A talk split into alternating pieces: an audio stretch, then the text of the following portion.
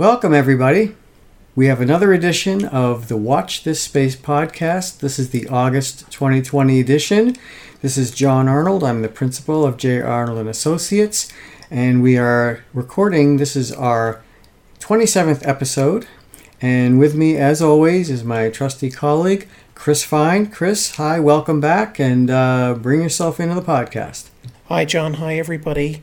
Thanks, and it's great to be back.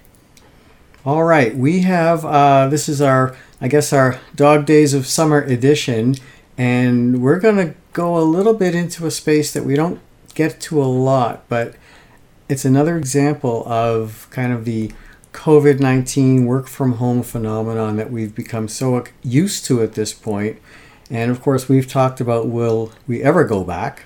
But something that you kind of start to realize as you get, I think, hardened around this way of working is you get used to the tools that you're using. Sometimes it's you don't have much of a choice because the, the company may dictate you have to use certain applications. But there are lots of times where there's a little bit of leeway and it's very easy to go to the path of least resistance, Chris, uh, to get used to what we know, which is often consumer grade applications. You know, Skype, you could argue that applications like Zoom are consumer grade, but of course they're a little bit better than that now. But I think it speaks to this whole kind of reality that the quality of the communications tools that we're getting very used to not are not always up to par to what we have inside the office at the enterprise uh, level. And I think we become accustomed to working in certain ways, for better or worse. And I think, you know, there's a few things to explore there, huh?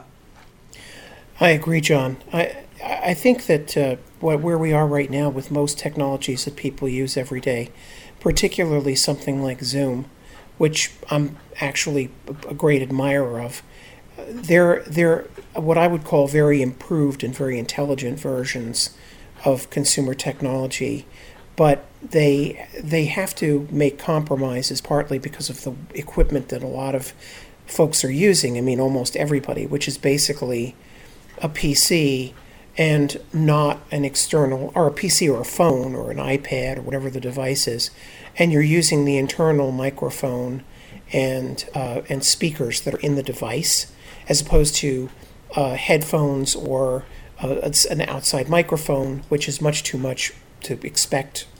Uh, and in fact, most of the time, we use all that equipment for this podcast. But normally, when we're just going all day, we don't do that. So the basically the software has to make certain compromises um, in terms of things like how does it not let everybody talk at the same time? How does it switch from one person to another on audio and video? And in order to do that, it has it, it ends up having a certain impact on the dialogue as opposed to if you're sitting in front of somebody's face. It's very subtle and they're very good at doing it, but people talk about Zoom fatigue and people talk about the, sort of the, the missing something.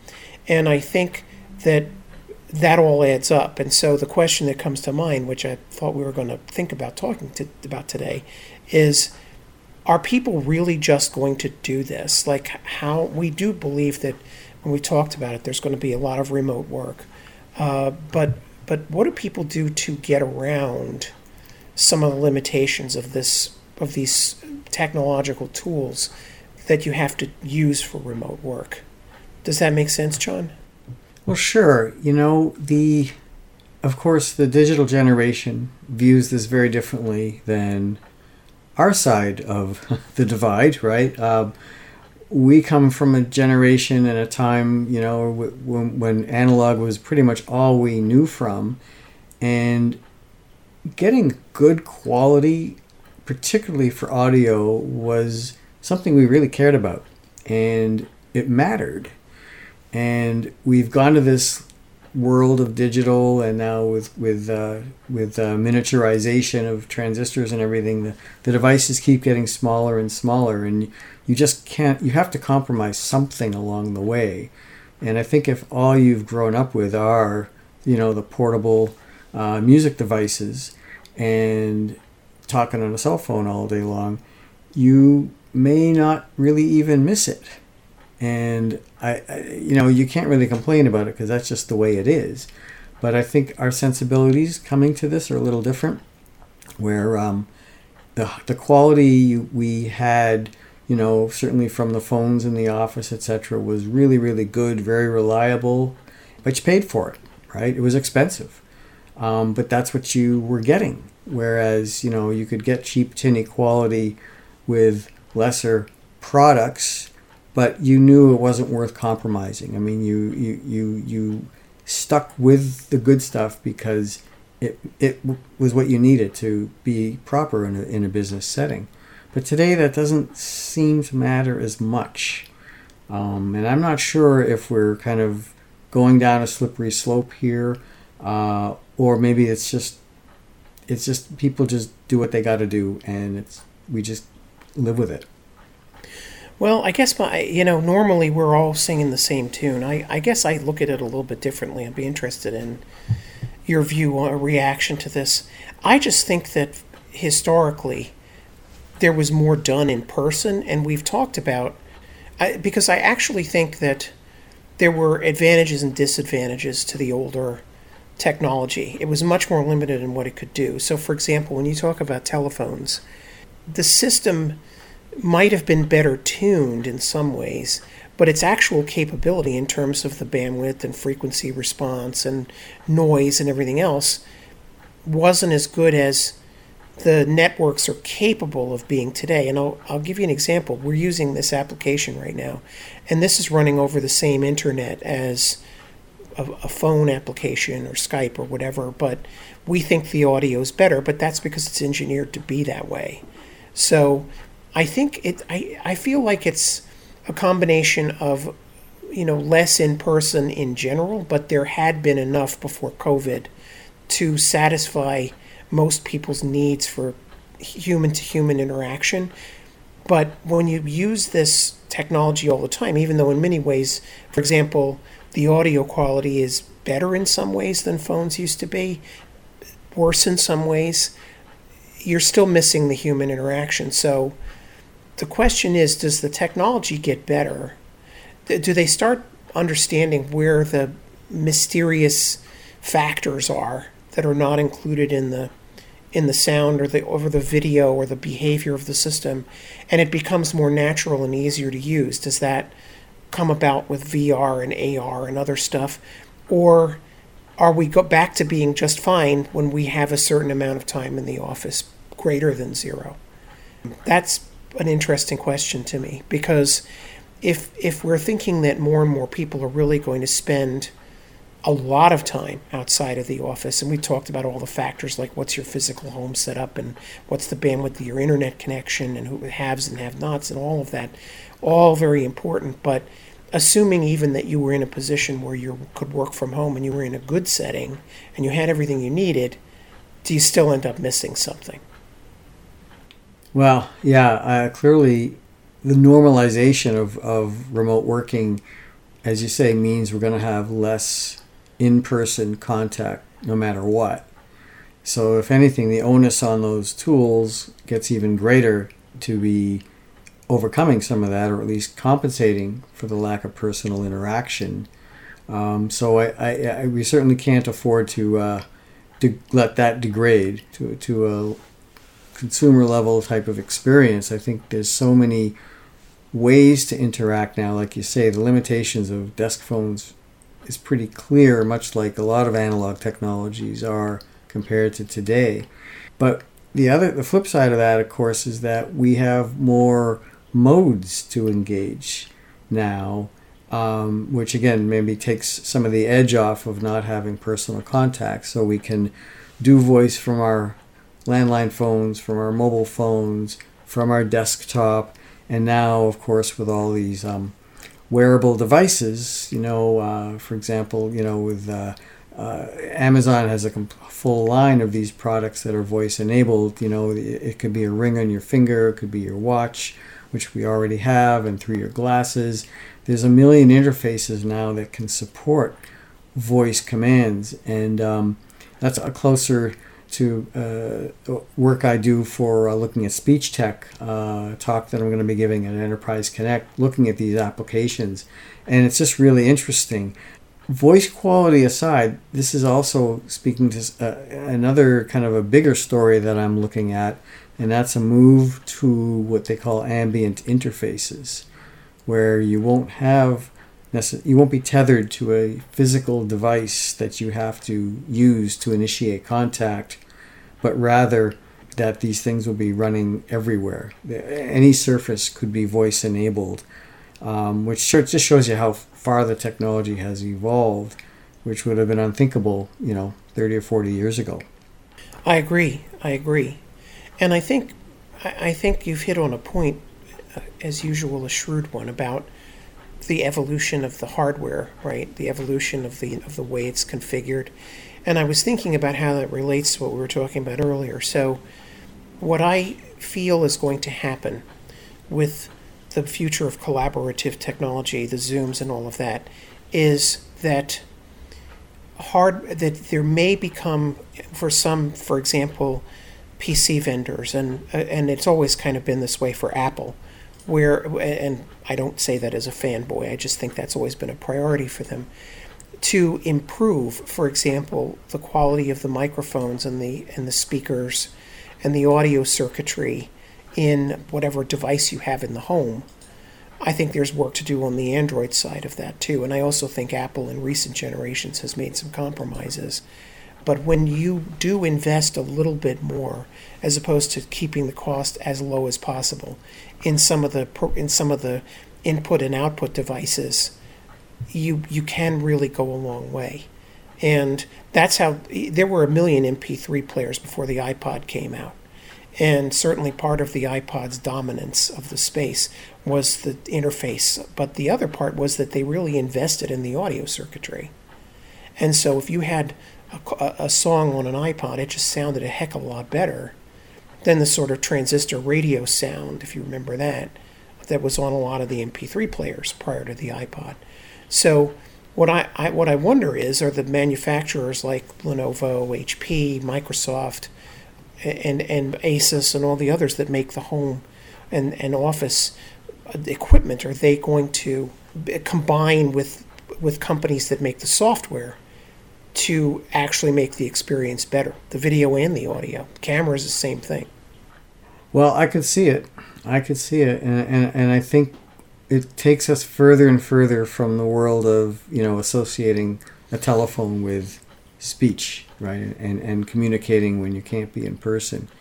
And I think we're so far uh, removed from that now that there's going to be another way. I'm sure there'll be at least one more wave of innovation where we're going to find all kinds of interesting ways to put voice into the mix in ways that we haven't thought of before. And I think that's a real interesting space for the design uh, world to come up with in terms of, well, we don't have to be pushing buttons, we don't have to be dialing numbers to communicate, and the whole concept of a, of a PBX or you know dedicated phone system is going to be uh, you know going to seem increasingly quaint down the line. I think that's going to be an interesting area to watch.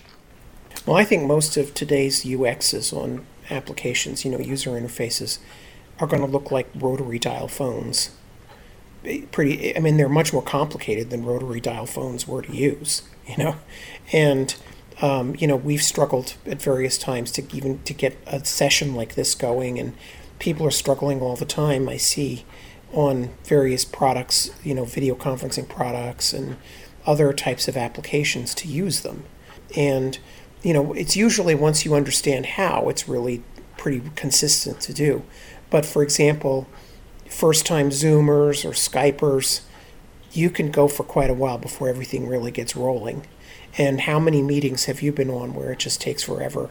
And it's even worse, it, it, it's going to have to be solved on a bigger scale because the user interfaces in your typical room level system are even worse. And so when you start getting people back to work and you really have a ton of remote people dialing in or connecting to a meeting where part of the people are in person, you're going to have to have a radical upgrade in the way all of this connects together and the way it gets going because the average delay of, for, for audio visual on an in-person meeting has been seven to ten minutes since forever which is crazy mm. So it all has to get easier to use. For sure. For sure. Ease of use has always been the driver for, for adoption. And like anything else, you know, the consumer world leads the innovation and the enterprise space tends to follow.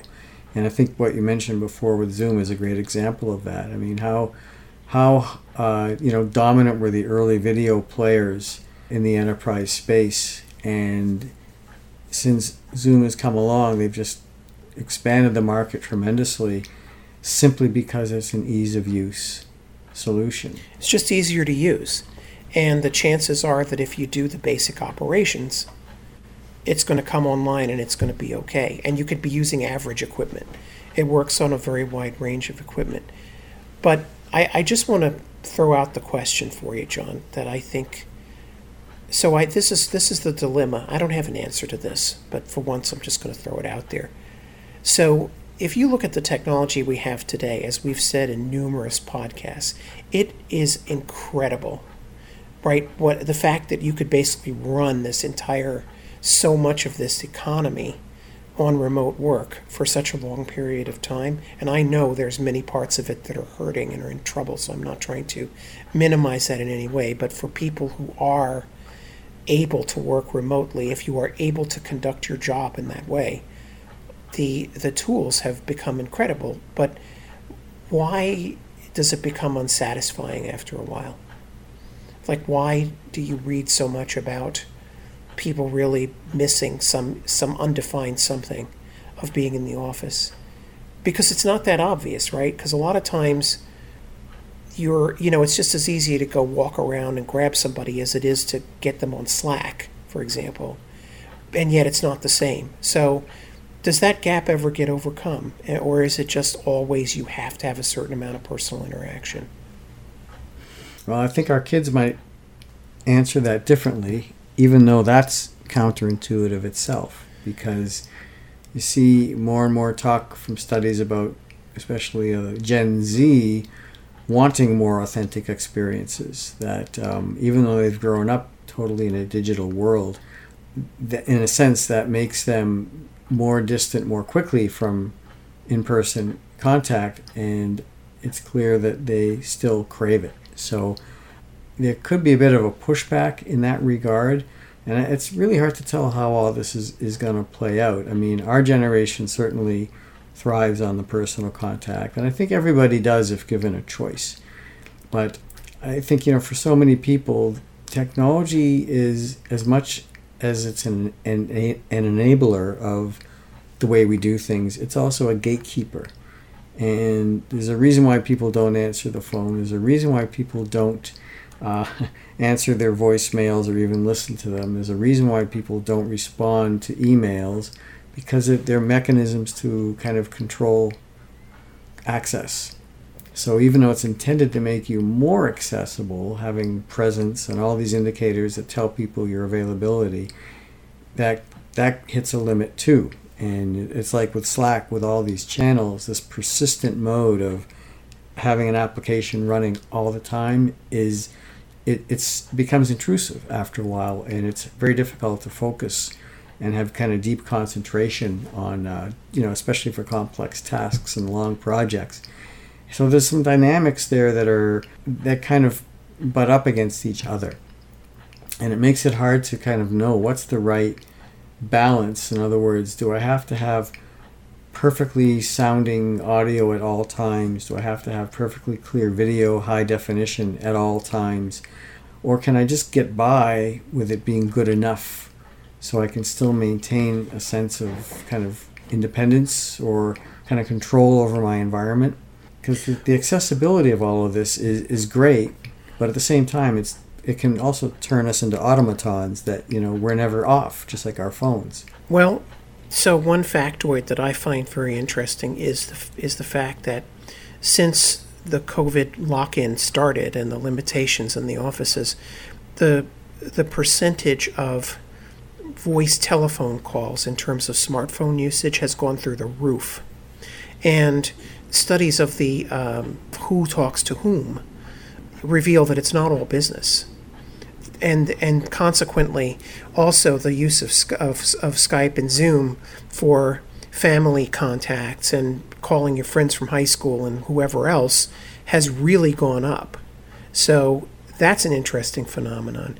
But John, I think I think what at least what comes to me out of this conversation is that I do think that organizations, and this is the sort of we're getting to the actionable part of this, or I would suggest that that organizations really have to think about the balance and be very careful about making too easy conclusions from this whole period, you know? Because I think that getting that balance right between remote work and office work, you know, it's easy to rub your hands together and kind of cackle if you're a business and say, "Oh, I can I can cut back on my real estate space. I can, uh, you know." And meanwhile, if you're if you're an employee or a person who is able to work at home, and again, I I emphasize that is not everybody by any means, but if you can, you're kind of tempted to say, "Oh man, I'm never going to go back in," or "I hate commuting," or "I do this or that," and and yet, so so you know, take away my square footage at the office. I never, you don't let me come back. I don't care. I'm never coming back. I think that's too easy. I, th- I don't think that's all correct, and I think that people have to think about that very carefully. Mm-hmm. Yeah, I would agree. You know, it's technology cuts both ways in a sense. You know, it creates closeness, but it also creates distance. And uh, you know, in That's this true. case, with home-based work, it creates the closeness that you couldn't have any other way, and that's fantastic. But it also creates distance too by allowing or giving people more control over who they want to speak to, who they want to share information with, how accessible they really want to be. And of course, you know, I think the biggest thing longer term with the with the home based working is losing that boundary of you know personal time and work time, and and there's so many layers to that, and uh, you know, for everyone who loves it, there's you can easily find people who are just you know you reach a wall with this pretty soon. It gets tired after a few months in terms of that constant on and off and endless uh, Zoom calls. So yeah, I mean, if given a choice, would you rather be on Zoom calls all day from the comfort of your home, or would you rather be in in-person meetings? I mean, you're doing the same things, right? But I think for the most part, if a meeting is well run, you feel a sense of greater sense of connection. Obviously, when you're in person, and I don't think you get that same level of fatigue that you do on a Zoom call all the time if the meeting is run well. And, I, and that's a bit of a caveat to this too, Chris, because I uh, I've certainly seen in, in, in my research about how is the technology can be the best in the world, but if you're if you have no concept of how to run a meeting properly and manage it, the human experience doesn't matter how good the tools are. You know, if you if you can't set objectives, if you can't delegate tasks and set times and limits and all that stuff during the meeting and keeping it engaging, it's not going to matter. So I think, as you say, as a as a kind of a, takeaway for our listeners, especially people who are managing and planning these things, and I, this will probably be a good way for us to wrap up, is to say, you know, keep in mind that technology isn't the answer for everything. As you say, it's fantastic how good this stuff is now, but it, it's not the be all and end all. We're still humans dealing with humans to get things done.